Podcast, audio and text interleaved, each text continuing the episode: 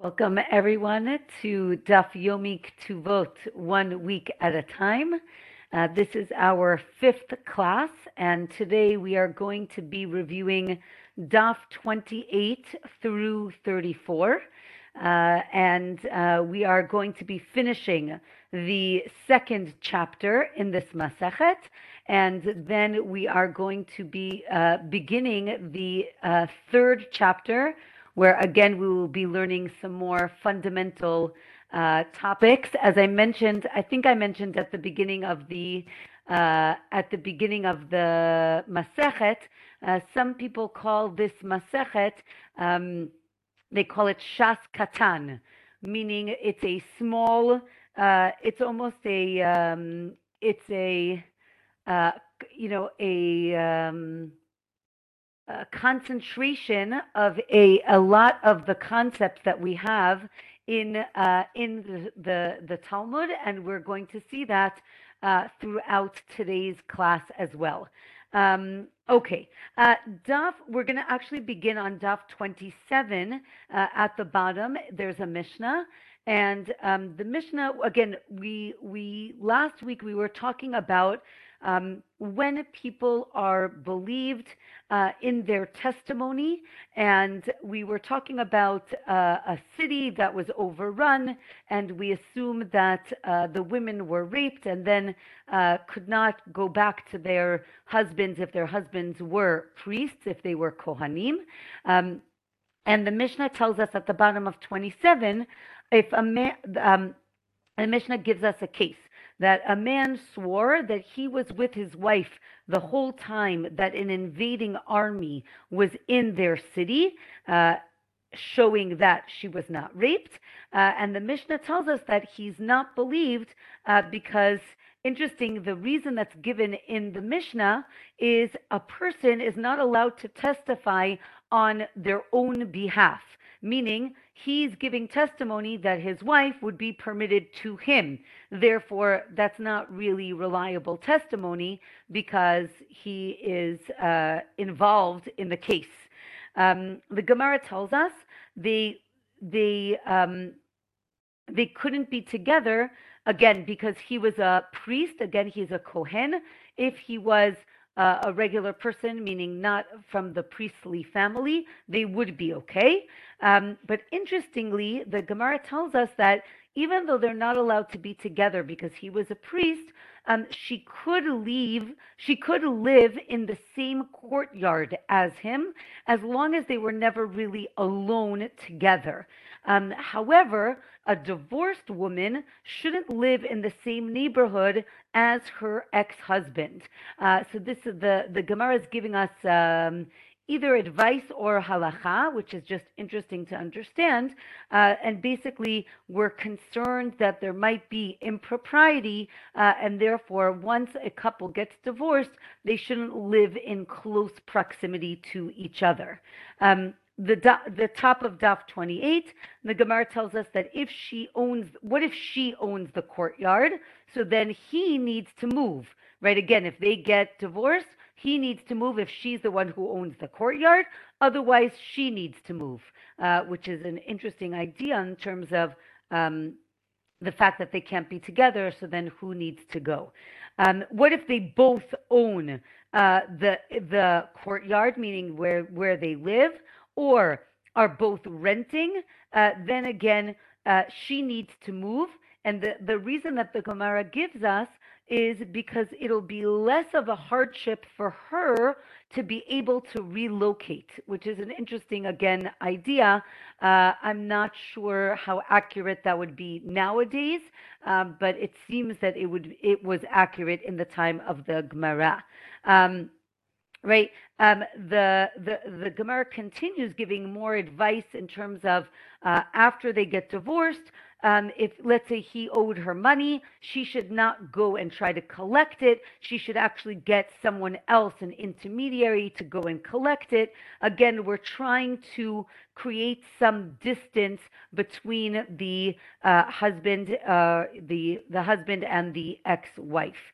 Um, Okay, the next Mishnah tells us a person is believed to give testimony as an adult about something that they saw when they were a child. Now, if you remember, we talked a little bit about uh, testimony. We we know that uh, a, um, a witness needs to be an adult, right? Testimony from a child is problematic, and the Gemara now tells us, uh, sorry, the Mishnah tells us that a person who's an adult can give testimony about something that they recall from the past, meaning even if they're testifying about something that happened when they were a child. And then the Mishnah lists uh, different examples of what this testimony could be about. Uh, it could be about the signature of their father. Uh, or their teacher or their brother, right? Even if they only saw it when they were uh, when they were minors, uh, they could give testimony later on when they are adults. Um, we could have testimony about um, someone saying, when I was a child, I remember that Mrs. Uh, Schwartz, when she got married, she was wearing a veil, a hinuma. If you remember in the beginning of the Masechet, we said that's one of the testimonies that could prove that she was a virgin when she got married. So someone can say, I remember when I was 10 years old, I went to the wedding and I remember that she was wearing the veil. Um, or uh, I remember when I was in first grade, I had a friend, his name was uh, Yosef, and I remember that in his lunchbox every day he ate truma, right? This would be testimony to prove that Yosef was a Kohen, right? Because he was eating truma. Or um, that I remember walking every day to school uh, and passing this field where they they buried a dead body. They buried a body in this field. If you remember, we had this concept in Hebrew. It was called a Beit Hapras and it means a field where um, there used to be a grave, but there's no marker anymore, and we don't know where the grave is anymore. Um, so, uh, again, we believe the adult to say, I remember as a child seeing them bury the person here. Or for Tchum Shabbat, for the outskirts of the city, you can say, I remember when I was, again, when I was 10, we used to go on a walk every Shabbat, but I remember that we didn't go past this tree. That was the outskirt of the city. Um, However, says the Mishnah, they're not believed about establishing monetary claims. Uh, this would be more po- problematic uh, because, again, we're then uh, going to have to pay somebody um, based on this testimony, and then the Mishnah says that's already too much. But in order to uh, say that a woman is uh, was a betula when she got married, or that a person was a kohen, that we will believe them for. Um, the Gemara adds that we need to have another adult testifying with this person, meaning that testimony is not enough uh, if it's by itself, but if there is corroborating evidence then uh, or testimony then it would be okay uh, and the question is why and basically the gemara is going to go through each one of the cases that we mentioned and explain that each one of them is rabbinical in uh, origin right they're dirabanan and therefore if they're rabbinic in origin, then we're going to accept this type of testimony. So the Gemara tells us authenticating contracts is rabbinic, and that's why he's believed. Um, testifying about uh, a bride is again testimony about a bride is accepted uh, because the majority of women were betulot or are betulot when they get married. Um, I'm not gonna. I don't know. I'm not going to bring up if that's true nowadays. I'm not sure, uh, but it's interesting to to think about. Um, testimony of the boy leaving school to go to the mikvah to eat truma. Um, maybe he was the servant of a kohen. If you remember, we learned not only can uh, a kohen eat truma, but the wife of a kohen, the child of the kohen, and his servants can eat truma. Therefore, saying that somebody left school to eat, you know, to go to the mikveh to eat truma, that might not necessarily prove that they were a kohen. And the Gemara says, wait a minute, why would the servant boy be in school? Servants don't go to school. Uh, and from here, we get into a whole conversation about are you allowed to treat, uh, to teach your servant Torah? Um, and the Gemara says, um, actually, uh, you are allowed, uh, you are allowed to uh, teach your servant um, Torah, but up into a certain amount of, of up to a certain level, I would say. Um, what about if it's uh, they remember that they got grain at the granary. Again, remember, um, truma is separated at the uh, at the storehouse. Uh, so maybe they uh, and they went to go get the this grain. So maybe that's proof that the person is a kohen. The Gemara says no. Again, maybe it's a slave, and the Gemara tells us there's a machloket in certain cities they would allow the slaves of a Kohen to pick up the truma from the storehouses, uh, and in certain cities they would not allow them to do that. Therefore, um, it would not be. Um, again, uh, we would uh, not use it as proof if you live in a city where the servants can pick up the the truma from the um, from the uh, storehouses. Uh, we mentioned the Beit HaPras, the field that had a, a, body buried in it. Again, the Gemara says this is dirabanan. It's on a, a rabbinic level, uh, and that's why, if you remember, uh, we learned in the past how could you, how could a kohen who is not allowed to become tameh, impure, how could he cross such a field? And one explanation is given that he could walk and blow the dirt in front of him.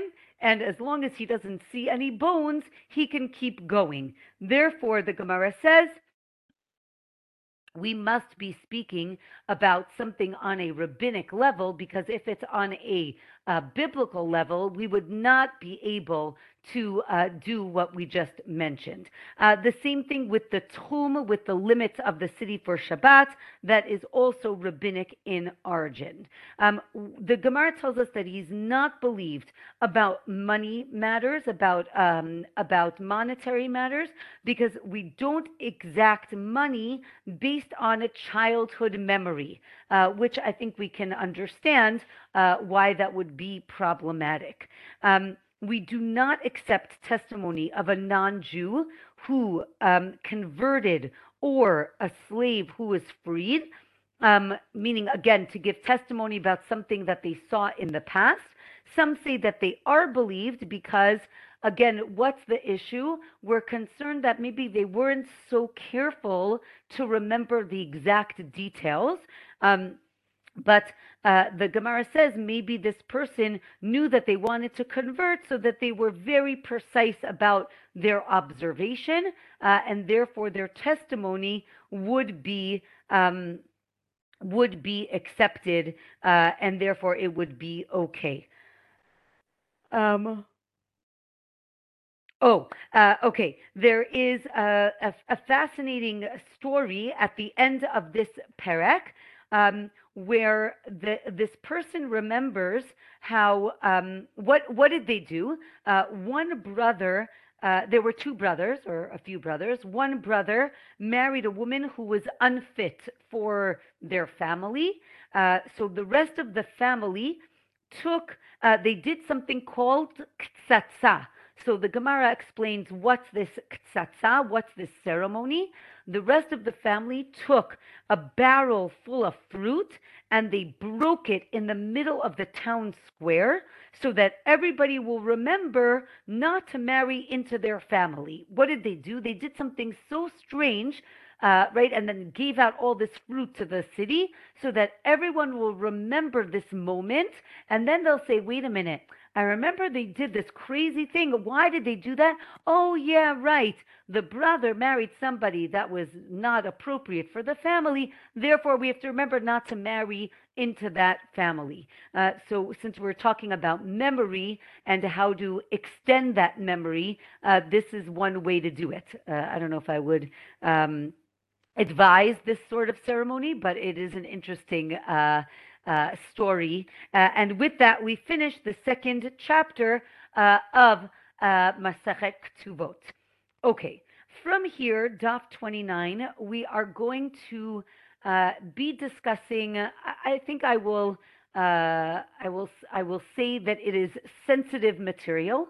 Um, we are going to be discussing a uh, a law that we have in the the Torah uh, that discusses the concept of rape. Um, the the Torah tells us that if a man uh, rapes a girl, a na'ara, uh, or seduces her, uh, na'ara is to remind us is uh, not a ktana, not a minor, uh, but not an adult, not a bogeret. A na'ara is a girl who's between 12 and 12 and a half.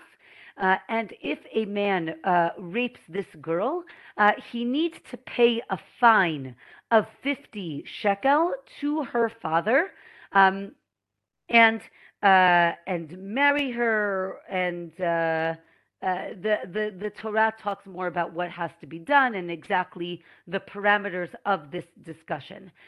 This is going to lead us to a wider discussion um, about fines or monetary payment for a transgression uh, versus, um, I guess, what we'll call corporal punishment, either lashes or death execution and things like that. And we're going to talk about that. So, our Mishnah on Daf 29. Now, okay, uh, one more thing that I want to say. Um, the conversation that we're going to have uh, is going to be, I guess I would say, very technical, very dry. Uh, and um, Rav uh, Johnny Solomon, I don't know if, uh, if you're familiar with him, uh, he has a, a wonderful uh, post generally uh, every day on Daf Yomi on Facebook. Um, he wrote that it's really important to recognize that when we're learning Gemara, it's not enough to just read the words on the page, uh, not just the Mishnah and not just the Gemara, um, but to understand that there's a lot more depth here that we're we're not always going to get when we're especially when we're doing Daf Yomi and we're reading it very quickly. So it is very important for us to understand that in no way uh, is the Torah or the rabbis in uh, the Mishnah or the Gemara saying that it is okay uh, to rape or seduce women. Uh, that is uh, absolutely not uh, the the the idea here. Uh, we are going to talk about, as I mentioned, the technicalities in terms of what this person is liable for, what they're exempt for. Um, there isn't a discussion about how terrible it is. And I think it's just important to understand that it is terrible. Uh, and nobody uh, is saying that in any way is saying that it is okay or, you know, let's just move on. That is not the case. So it was just important for me to, uh, to explain that. And, um, Okay, with that, we are going to begin. Okay, so uh, the Mishnah tells us on Daf 29 uh, if a man violates a Na'ara, as I mentioned, um, he needs to pay her father a fine. Um, what if, uh, so the Mishnah continues, if he violates a woman who is, or a girl, a Na'ara, who is a mamzeret, right? She is the product of uh, a forbidden relationship. Or a netina, she's from the Givonim, the nation uh, that that uh, kind of got in trouble uh, in the times of the Navi, of the prophet, or a Kutit, another woman from another uh, nation that converted. Um, and uh, if, or a woman who was released from captivity, or a convert, or a freed slave if they were younger than three. Um, all of these uh, women are seen as um, bitulot as virgins, and therefore he needs to pay the fine. Um, even though the Gemara is going to explain in a minute, uh, these women are not free to marry whoever they want. Um, important to understand again, right? Uh, they the the the Mishnah is telling us, even though they're not allowed to marry whoever uh, they want, there is a fine if they are violated by a per, by this man. Um, if he violated a woman who is prohibited to him, right? One of the prohibited relationships, he also needs to pay a fine. We're going to explain why this is a, a unique uh, statement um, because, right, and the Mishnah tells us, right, even though he is liable for karet, meaning he is liable for death uh, in the hands of God, um, he uh, still needs to pay uh, this fine, and we'll see why that is important to say in a minute. Okay, the Gemara tells us, even though, as I mentioned, even though these women cannot marry into Israel, um, he still needs to pay the fine. Um, and as I mentioned, um, um, this this fine is for a na'ara. Um, again, if it's uh, if he violates a woman who a girl who's under 12, there's no fine. Um, if she's between 12 and 12 and a half, there is a fine. Um, and uh, the, however, the sages say if it, if she's between three and 12 and a half, there is a fine, meaning it doesn't matter as long as she's under 12 and a half, there is a, a monetary fine that he needs to pay. Um, right, the Gemara says maybe the fine is only for a woman who he could, in theory, marry. As I mentioned, part of the consequence of his actions is that he may need to marry her. If he can't marry her, maybe he doesn't need to pay the fine. The Gemara says no.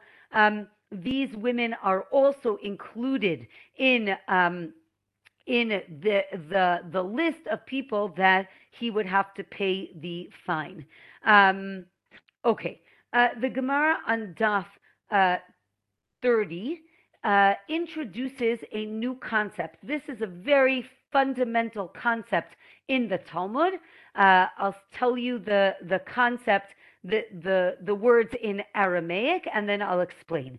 The, the words in Aramaic are kamle or kimle bidirabamine. Uh, and the, uh, the, the short version is kimle or kamle.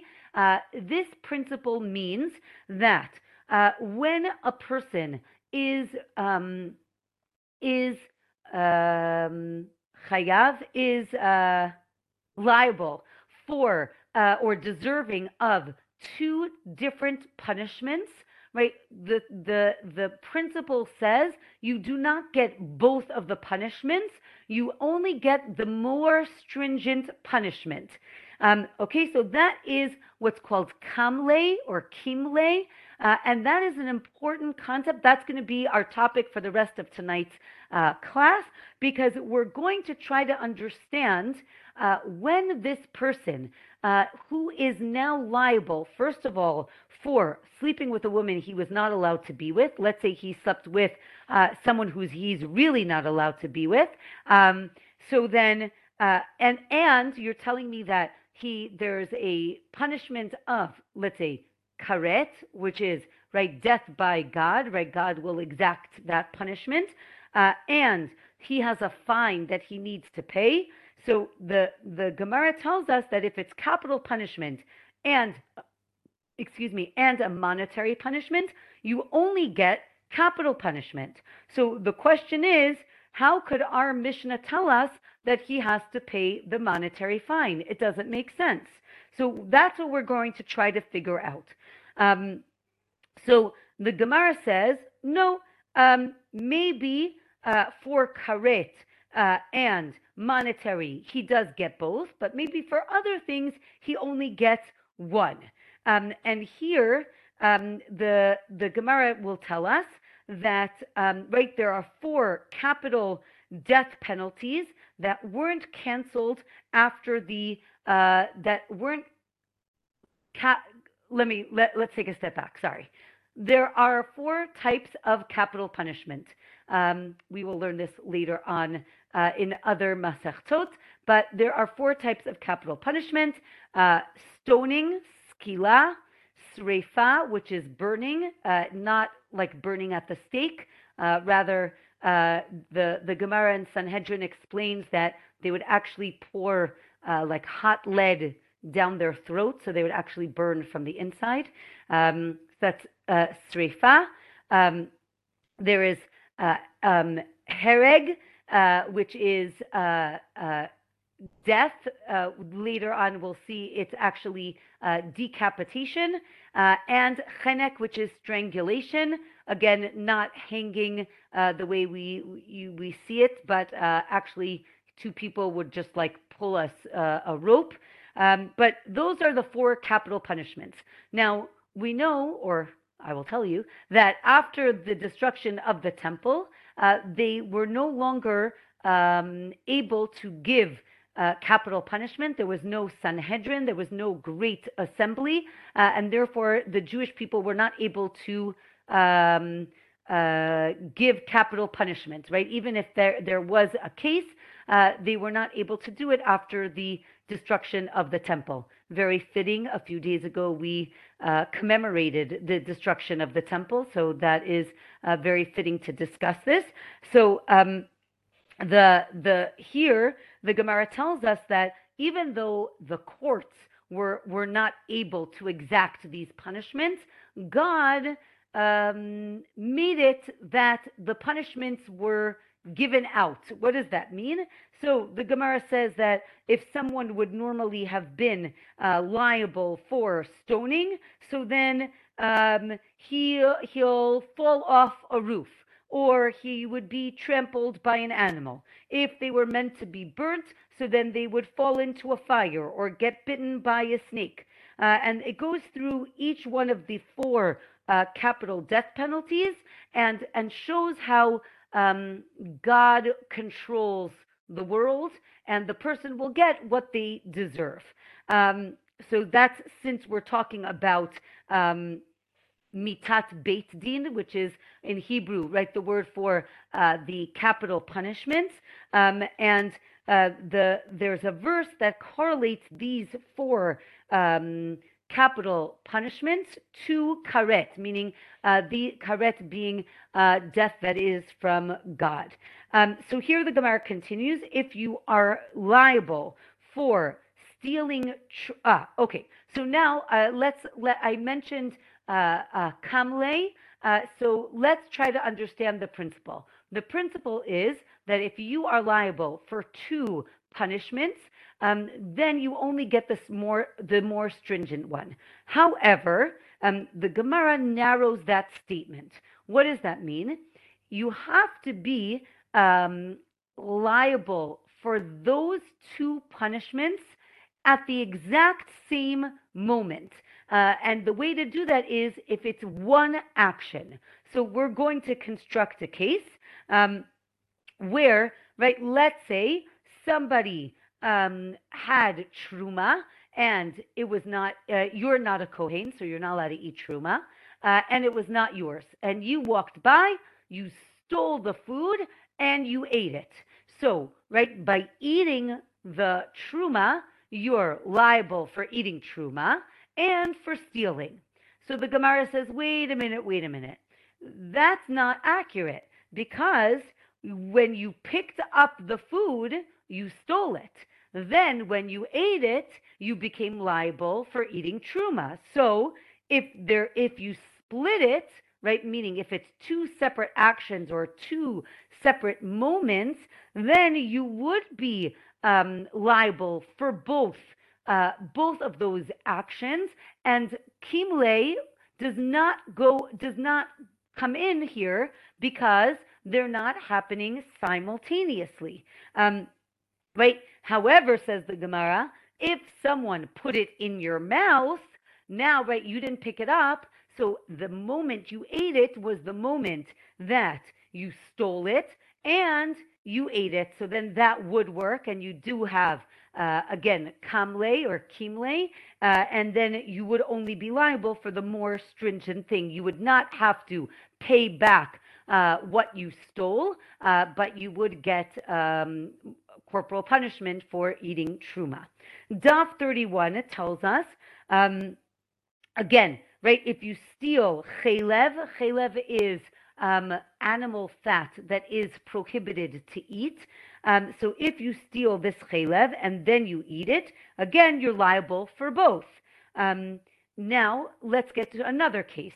What happens if you shoot an arrow into the public domain on Shabbat, right? So now we're going to go uh, from uh, talking about damages. Don't worry, we'll be back to damages, but now we're going to go to Masachet Shabbat, right? We remember that on Shabbat, you are not allowed to carry an object or throw an object for four amot in Rishut Rabim, in the public domain. So what happens if you shoot an arrow in the public domain and on the way that it was, you know, flying in the air, it went through, right? It tore through somebody's uh, sheet that was hanging on their laundry line and ruined the this clothing, right? So here again, I have a monetary responsibility uh, to that sheet, uh, and I I was also uh, liable for transgressing Shabbat. So here again, if it happens at the same time, so then you'd only be liable for transgressing Shabbat. That is the one that's more stringent. Um, and then you wouldn't need to pay for the clothing or the sheet. Um, but right, um, but again, with eating, when we go back to the Chalev case, with eating, um, you can eat without picking it up, right? Again, I don't have to pick it up. Someone can put it in my mouth, uh, and therefore maybe it's different.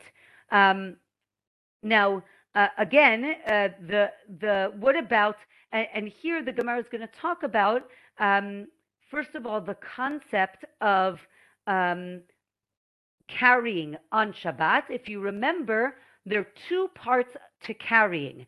Uh, there's what was called akira, right, lifting something up, and then you take it to another area, and then you put it down, hanacha, right? So those two actions um, complete the idea of carrying. Uh, so the Gemara says, well, maybe there's a difference with an arrow, right? When you shoot an arrow, I can't bring it back.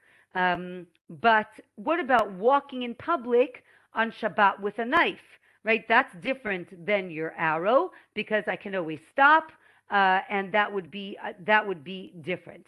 What about stealing a wallet on Shabbat? Okay, so now here's the case. Um, first, we're going to say you lift it up and then you walked out uh, out of the house. Um, so then you would need to pay back uh, the money that you stole, and you are liable for transgressing Shabbat. You took something from the private domain to the public domain. Um, but, right, so the Gemara says you are liable for both of them because they didn't happen at the same time, right? This when you pick it up, so now you stole it, and then when you take it outside, you are uh, transgressing Shabbat. But the Gemara says, well, that might not necessarily be true because um, when do we really say that something is stolen, right? If I pick up something in your house, I haven't really stolen it yet. So the Gemara says, okay, what if I dragged it out of the house, right? I never picked it up. I dragged it out of the house. That seems to be that this the moment I get it out, it I stole it and I'm carrying. Um, so the Gemara says, you're right. In that case, uh, you don't need to pay back what you stole because you're you transgressed Shabbat at the same exact time, and that's the one that you're going to be punished for. Um, so again, the Gemara says if you move something from one side of your house to another side of the house, and then right, so you picked it up, you're like, oh, I think I'm going to put this uh, chair on the other side of the house. And then you're like, oh, actually, no, no, no, I don't need this chair in the house. I'll just take it outside. So the Gemara tells us that very uniquely in the, the case of Shabbat, you're not liable for hotza'ah, for taking it outside, because when you picked it up the beginning of the action, you didn't have intent to take it outside. And therefore, uh, you are not liable for that action, right? So again, as we mentioned, hotza'ah needs picking it up and putting it down. And the Gemara is telling us here, I need intent to take it out when I picked it up in the first place. Um, what happens if I stop in the middle of carrying the wallet out? Um, the Gemara tells us that's seen as putting it down, even though I didn't put it down, right? If I'm walking, walking, walking, and I stop, that's seen as um, as putting it down. So that's just an important idea uh, if any of you live in a place that does not have an Eruv on Shabbat, uh, it's important to understand that if, let's say, you feel, oh no, I have something in my pocket, as long as you keep walking, the best thing to do is to turn around, go home, and put it back in your house, right? Not stop and tip it out and put it down, right? That would uh, actually uh, show that you carried it outside. If you continue walking and put it back inside, that would actually um, be okay. Um, another opinion, however, is, and this is a minority opinion, uh, Ben Azai says that walking is seen as standing. So every time you take a step, it's as if you stopped. That would be very problematic for our case here. Um, however, if you throw it, you'd be exempt because, again, um, you're, it's not picking up and putting down. Um, okay, what if he takes the wallet to the public domain? Um, again, we said it's a problem of carrying it. Excuse me. Second.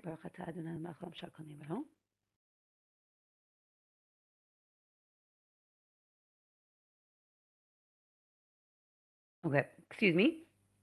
Okay, if you take the wallet out into the public domain, so the Gemara explains that this is a problem for carrying, but not for stealing.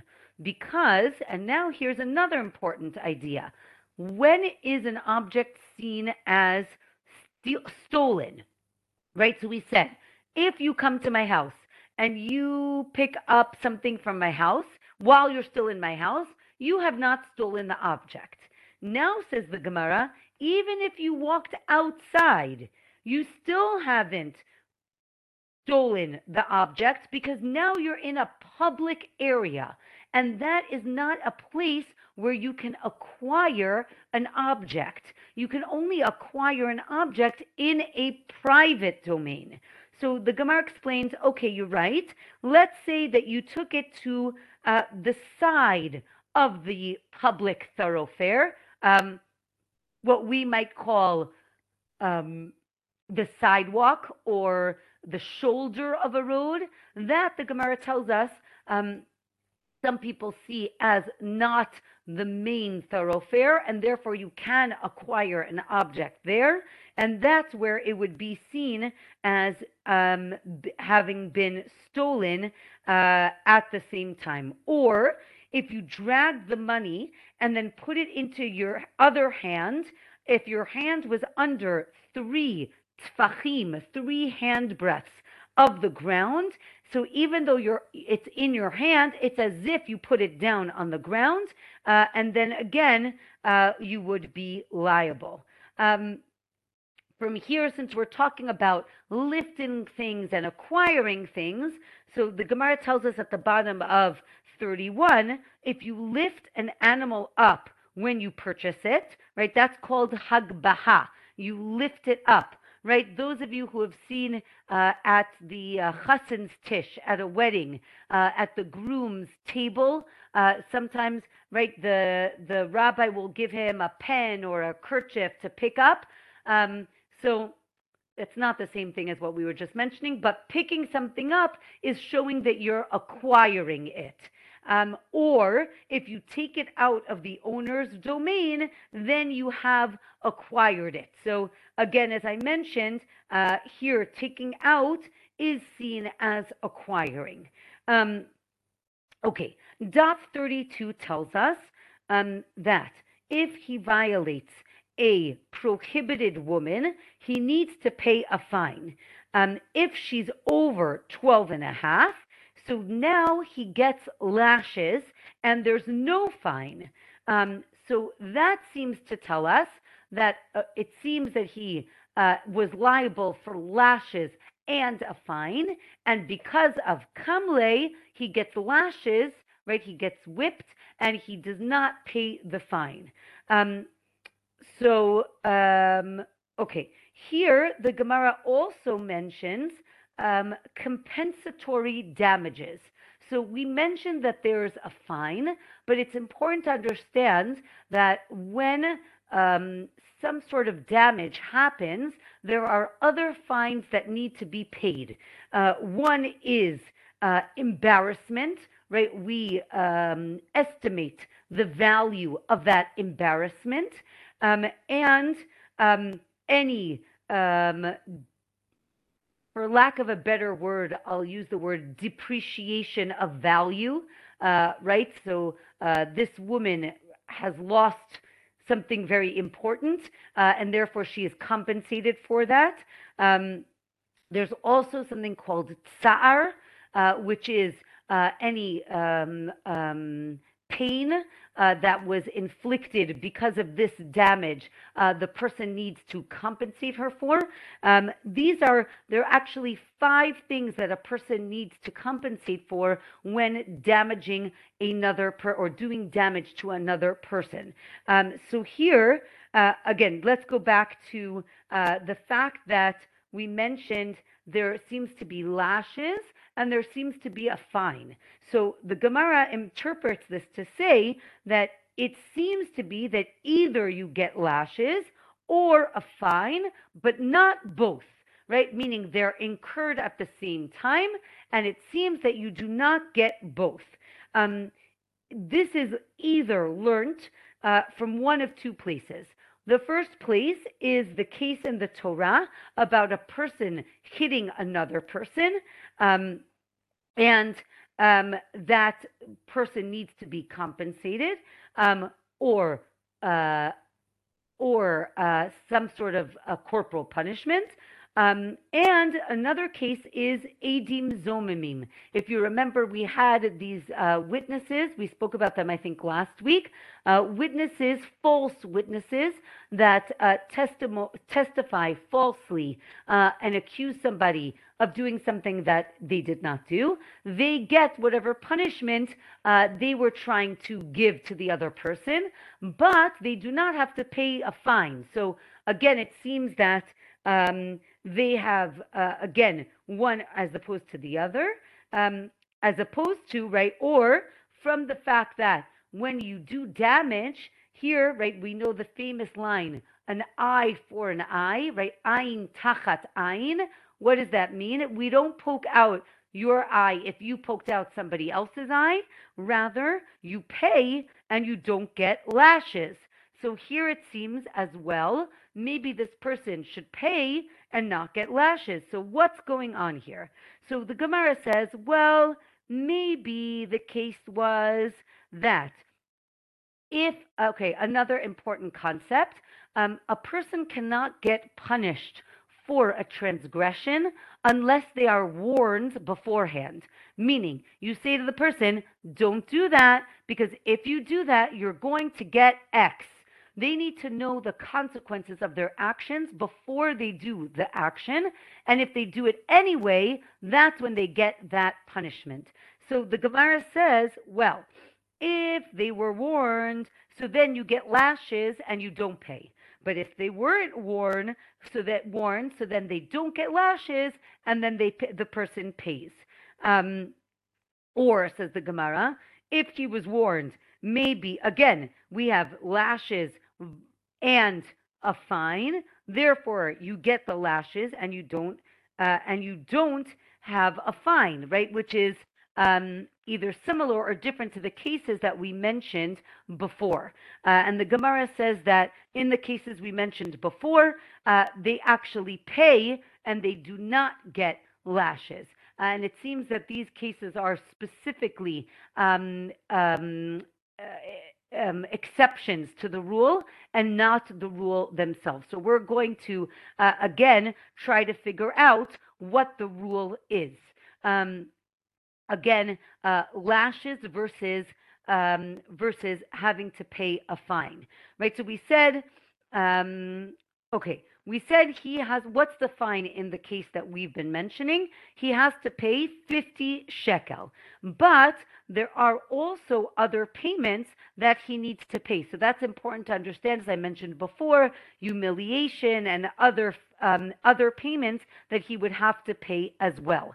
Um, Adim Zomimim, again, back to our false witnesses, uh, they cannot get warned um, because it, it just doesn't work that way, right? How do I say you better not uh, give false testimony uh, so then they're not going to testify or they might uh, come another time?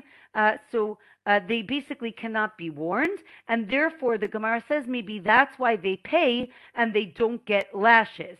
Um, right? Because again, we said we can't warn them a few days before because we never know when they're going to come, and we can't do it after they they um, they they uh, give uh, their testimony, and the Gemara basically shows that for this specific case of uh, false false uh, test um, false witnesses, uh, they do not need a warning, and they could even get killed for what they did, right? It's so severe uh, that the Gemara says even without a warning, they can get the most severe punishment. Um, however, when we talked about someone hitting another person, they pay and they don't get lashes. So again, let's try to figure out what's going on.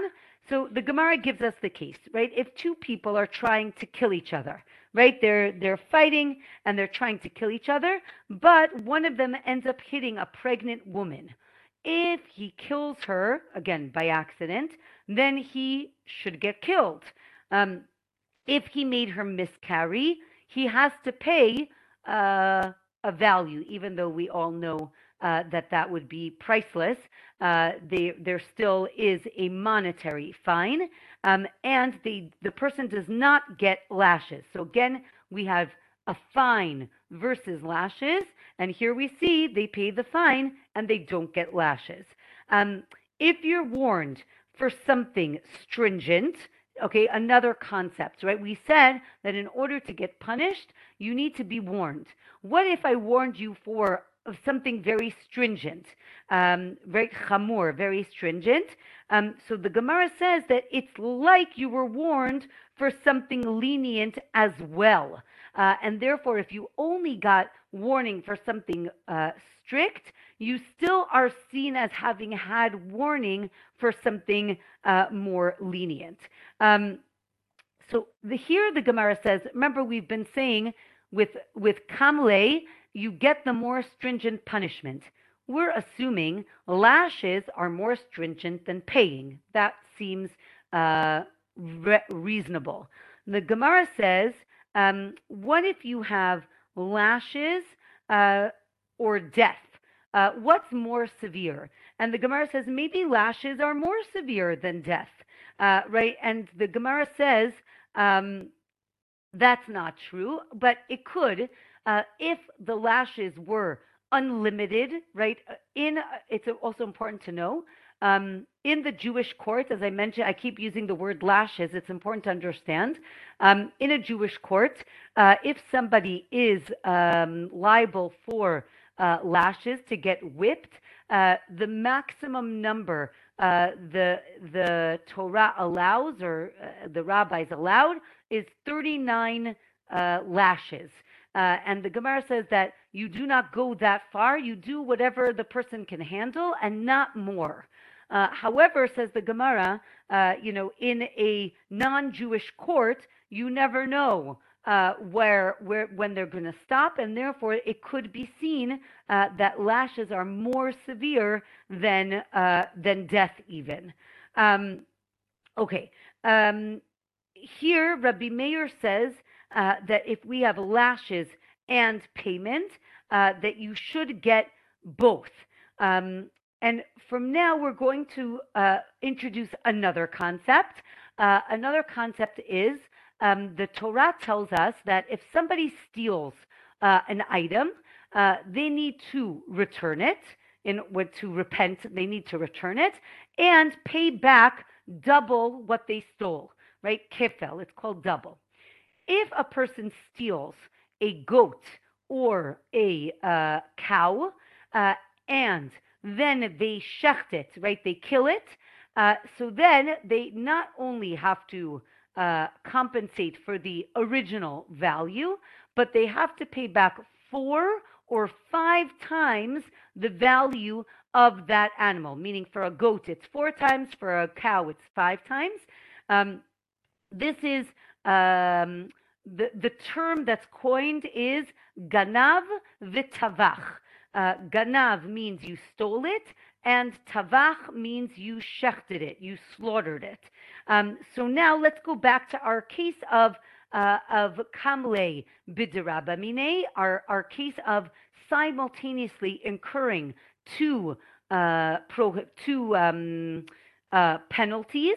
Um, so let's say you stole and then uh, slaughtered an animal on Shabbat, or you did it for idolatry, or you did it to an animal that uh, needed to be killed. Um, Rabbi Meir says you pay four or five times, uh, and you get the punishment for Shabbat, meaning you get death. Uh, the sages say no, uh, no fine, because again, as we mentioned, you're going to get the stringent, the more stringent um, um, uh, punishment, which is death. Um, from here, again, we're going to try to understand what is the case. Um, so the, the Gemara tells us that if you um, are, what if you slaughtered it on Shabbat? Um, is that seen as a viable slaughter and therefore you incur the penalty um, or not? Uh, and here uh, the, the Gemara tells us that um, there's actually a machloket. Uh, we learned this in Masechet Shabbat. Uh, if somebody does uh, an action, a violation on Shabbat, uh, is that though seen, right? Let's say someone slaughters an animal on Shabbat. You're not allowed to do it. But is the slaughter kosher? Could you eat that animal later on, on Shabbat, after Shabbat? Uh, so the Gemara says that uh, it's actually machloket. Uh, some say you can eat it after Shabbat if it was inadvertent. Uh, others say no, you can never eat that animal because you cannot slaughter something appropriately while transgressing Shabbat. Um, what about, we talked about if you do it for idolatry, uh, how does that work? Again, let's understand the action of slaughter, right? To slaughter an animal, you have to cut through what's called the two simanim. Simanim are, the word simanim means signs, uh, but it basically means um, through the esophagus and the trachea, meaning you have to cut straight through the neck. Um, you know, uh, across. Um, and here the Gemara says, well, wait a minute. When you start the slaughtering, you've already slaughtered the animal for idolatry. Uh, and then, but you haven't done proper slaughtering, proper uh, shechita, till you finish um, both of those uh, signs. So, how does that work? Um, the Gemara says, well, you made a statement that I'm only uh, going to be uh, worshiping this idol when I finish the complete slaughtering of the animal. Um, um, two more concepts I want to just uh, summarize before we finish. Uh, one is called Shor Haniskal. Uh, Shor Haniskal literally means the ox that is going to be stoned. Uh, this is an ox that killed a person. Uh, if an ox kills a person, that ox is put to death. Uh, now, that ox is not allowed, uh, you're not allowed to have any benefit from that animal. Uh, and therefore, the Gemara asks, how could someone steal it? It doesn't have any value. Uh, and the Gemara constructs the case where um, a person borrowed or is watching this animal and then it kills a person um, that animal does still have some value to the uh, guard because he needs to return the animal to its original owner. Uh, and therefore, there is a concept of stealing from this shomer, from this person who was guarding the ox in the first place. Uh, and the last concept that is, is brought up uh, is what's called in Hebrew uh, haba b'machteret. Uh, that means somebody who comes in via a tunnel. What are we talking about? Um, the Torah tells us that if a thief uh, tunnels into a house, um, he is basically taking his life into his own hands. What does that mean?